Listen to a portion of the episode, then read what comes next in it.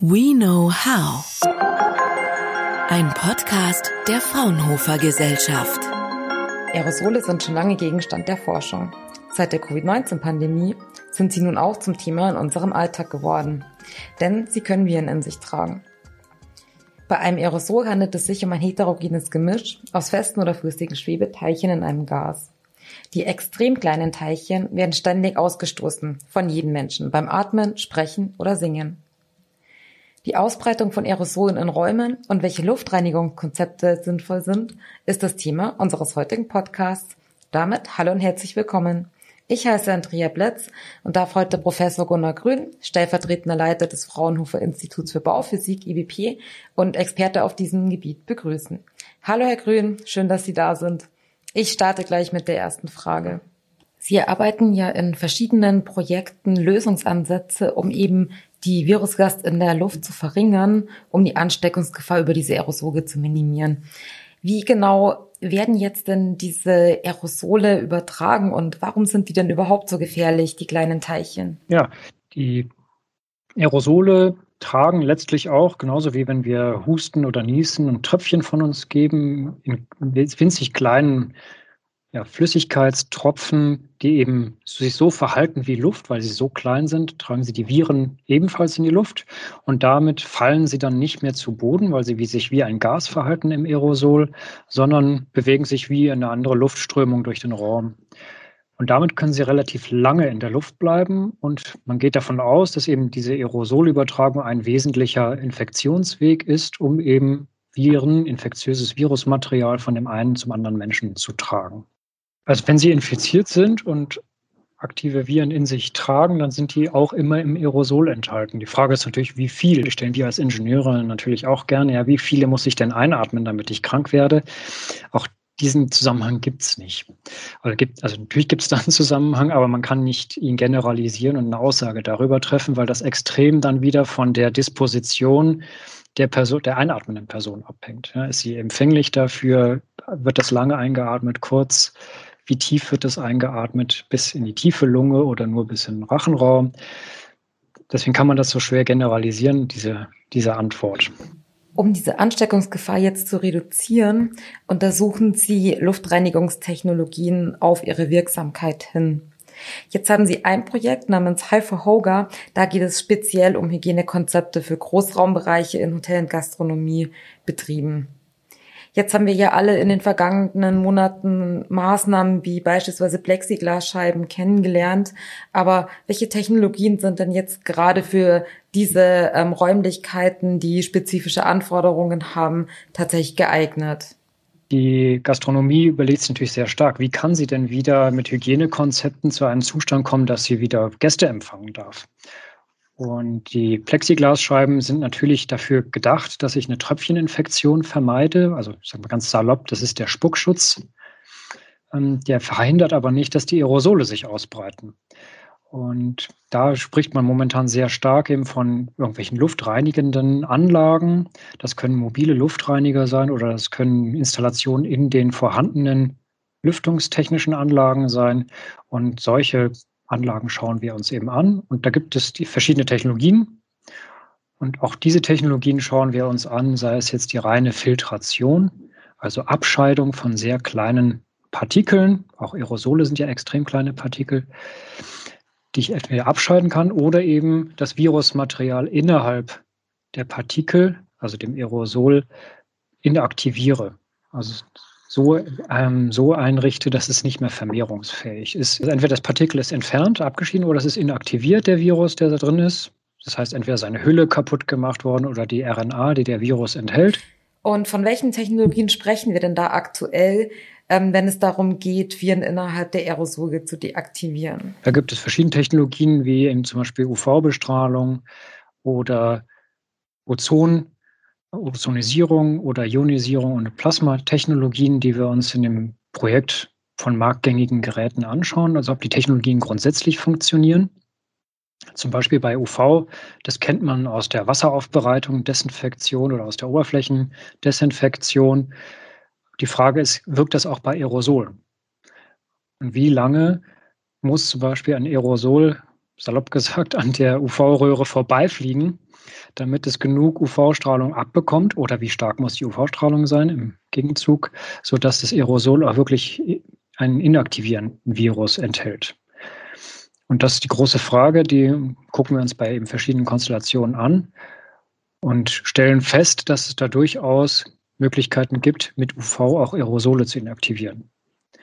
Ebenfalls mit den anderen Technologien, mit Ozon oder Ionisierung Plasma, wobei auch Ozon entsteht, was letztlich die Viren auch angreift und die Hülle oder die Andockstellen zerstört durch Oxidation letztlich von der Hülle. Dabei muss man jedoch beachten, wenn ich solche Technologien mir anschaue, dass dabei auch Beiprodukte entstehen können.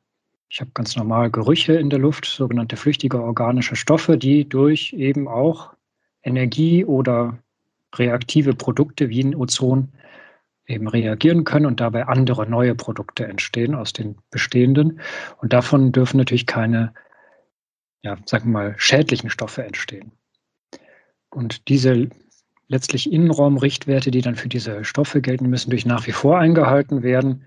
Und entsprechend schauen wir uns an, wie viel Beiprodukte entstehen bei einer typischen Situation, wie viel Ozon entsteht, bleibt das unterhalb der Richtwerte, die eben vorgegeben sind für Innenräume, sodass ich so ein Gerät eben auch einsetzen kann. Sprich, werden diese Sachen zurückgehalten im Gerät? Kann das Gerät das leisten oder nicht?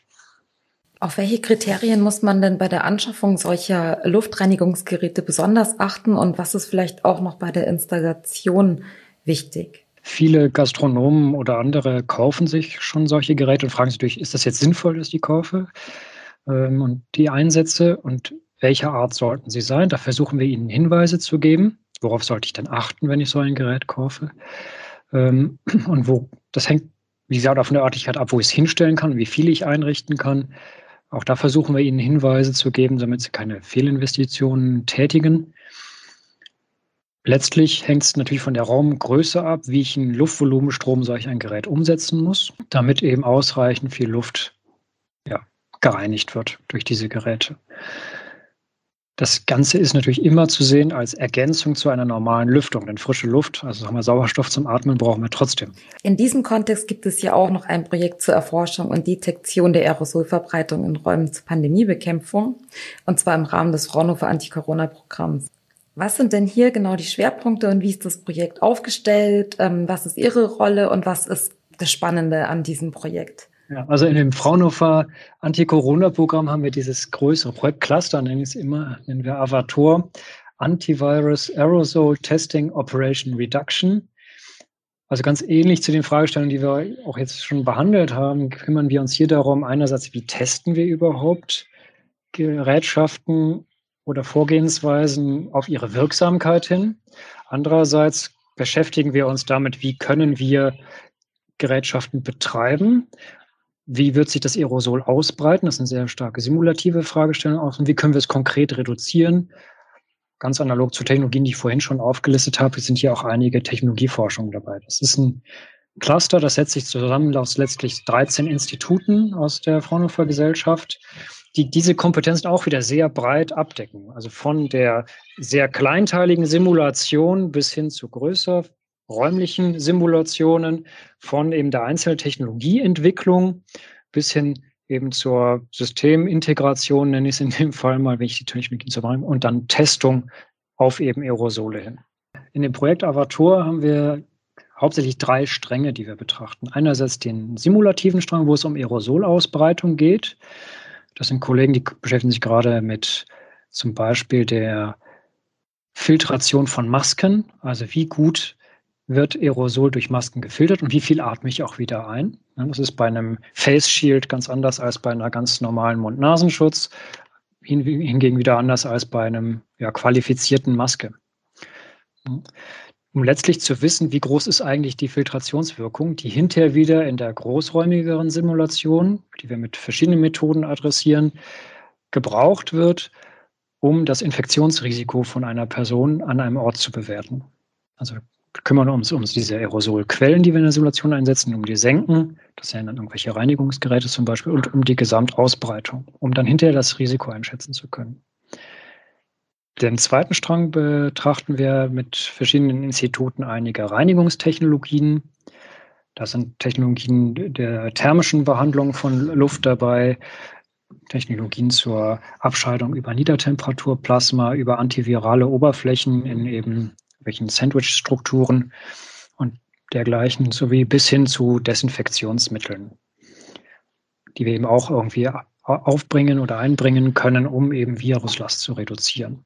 Das ist also der technologische Teil. Und der dritte Teil ist dann letztlich der Validierungsstrang, der einerseits in Testräumlichkeiten die Technologien oder die Simulationen validiert mit Messungen und andererseits auch überhaupt erst einmal ein Testverfahren mit betrachten soll, wie kann ich denn überhaupt mit in dem Fall Surrogatviren, also nicht humanpathogenen Viren, die jetzt nicht ansteckend sind, sodass ich auch im Labor mit denen hantieren kann, diese in Aerosol zu bringen, um dann zu testen, wie wirksam ist denn eine Technologie auf deren Inaktivierung oder Reduktion. Jetzt wurden Sie ja letzten Oktober auch noch in den Expertenkreis Aerosole des Wissenschaftsministeriums Baden-Württemberg berufen.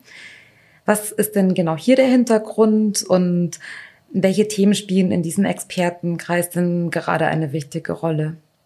Ja, der Expertenkreis ist definitiv ein Kreis von Wissenschaftlern, von verschiedenen Universitäten und Hochschulen in Baden-Württemberg, der letztlich das, das Wissen zusammenträgt, wie sich eben Aerosole verhalten, was für eine Rolle die auch bei jetzt der möglichen Infektion durch Corona spielen, um damit der Politik einen faktenbasierten Hintergrund zu schaffen, vor dem dann natürlich irgendwie auch wieder politische Entscheidungen getroffen werden und auch sagen wir, Wissen vermittelt wird. Dazu haben wir einen Bericht zusammengeschrieben mit den verschiedensten Fachdisziplinen, die in diesem Expertenkreis drin sind. Und meine Rolle in dem Fall ist es natürlich, sich jetzt eher mit diesen Fragestellungen der Raumluftströmung und der Raumluftreinigung zu beschäftigen. Das heißt jetzt letztlich, dass die aktuelle Krise Ihre Arbeit stark ähm, verändert hat. Wie ist es denn für Sie konkret gewesen? Wie ist Ihr persönlicher Eindruck und was nehmen Sie auch vielleicht daraus mit? Also konkret haben wir natürlich jetzt sehr viele Fragen zu lösen, die sehr akut sind. Manchmal bewegen wir uns da auch, muss ich zugeben, auf einem relativ wissenschaftlich frischen Eis und müssen mit besten Annahmen arbeiten, die, die wir erst im Laufe der Zeit jetzt parallel wieder überprüfen können. Ja. Das fällt einem als Wissenschaftler nicht immer leicht, wo man natürlich erstmal den, den Beweis für etwas führen möchte und jetzt mit einer Annahme weiterarbeitet, in der Hoffnung, dass man den Beweis in Kürze erbracht hat. Das verändert schon ein bisschen die Agilität, in der wir da gerade unterwegs sind. Ähm, ansonsten ist es einfach eine relativ ja, hohe Nachfrage nach unseren Themen. Die sind jetzt nicht nur Corona-spezifisch, auch bei Fragestellungen zu Influenza kamen die gleichen Fragen schon immer wieder, aber eben nicht mit solch einer Massivität, wie wir das jetzt haben. Ähm, was es ebenfalls ändert, ist, dass wir sehr interdisziplinär zusammenarbeiten. Nehmen wir jetzt dieses Beispiel dieses Expertenkreises, da sind wir also wirklich quer durch die Disziplinen besetzt und haben da eigentlich einen sehr fruchtbaren Austausch, den wir vorher in dieser Form, habe ich den noch nicht erlebt. Das ist also sehr eigentlich ermutigend auch für die Zeit nach der Krise, sage ich mal, dass wir die Disziplinen mehr zusammenbringen und da sehr viel voneinander lernen können und sehr produktiv auch zusammenarbeiten können. Also das nehme ich auch als positives Momentum mit. Ja, es ist arbeitsintensiv, aber wirklich etwas, worauf man, glaube ich, auch in Zukunft bauen kann. Ja, wunderbar, das klingt wirklich gut. Jetzt wäre meine letzte Frage an Sie. Was raten Sie denn jedem, um die Aerosolausbreitung zu minimieren und sich und andere im Alltag möglichst gut zu schützen? Was immer wichtig ist, ist, dass wir Mund-Nasen-Schutz, Mund-Nasen-Bedeckung tragen, einfach um die Abgabe von Aerosol, die wir selber produzieren, zu verringern. Ja, das hilft mit am meisten. Da kann ich, erst danach kann ich mit Reinigungstechnologien oder anderen Maßnahmen agieren. Insofern ist es eine ganz wichtige Maßnahme. Ähm, Was ebenfalls man nicht vergessen darf, ist eben einfach schlicht, dass man lüftet. Denn die Frischluft brauchen wir ohnehin und keine Reinigungsmaßnahme ist eigentlich so schnell, wie wir es hinbekommen mit einer reinen Fensterlüftung, wenn die Außentemperaturen jetzt relativ kühl sind. Da braucht man nicht immer stundenlang lüften. Drei Minuten kann da schon reichen, wenn mein Raum nicht so groß ist, sodass ich eben die hauptsächliche Virusfracht mal ausgelüftet habe. Das kann man sich vielleicht noch als grundsätzliches Thema zu Herzen nehmen. Neben den ganzen Abstandssituationen, die wir haben. Ähm, aber danach erst können wir mit den Luftreinigungsfragestellungen eigentlich ansetzen. Vielen Dank. Das war die heutige Folge des Fraunhofer Podcasts.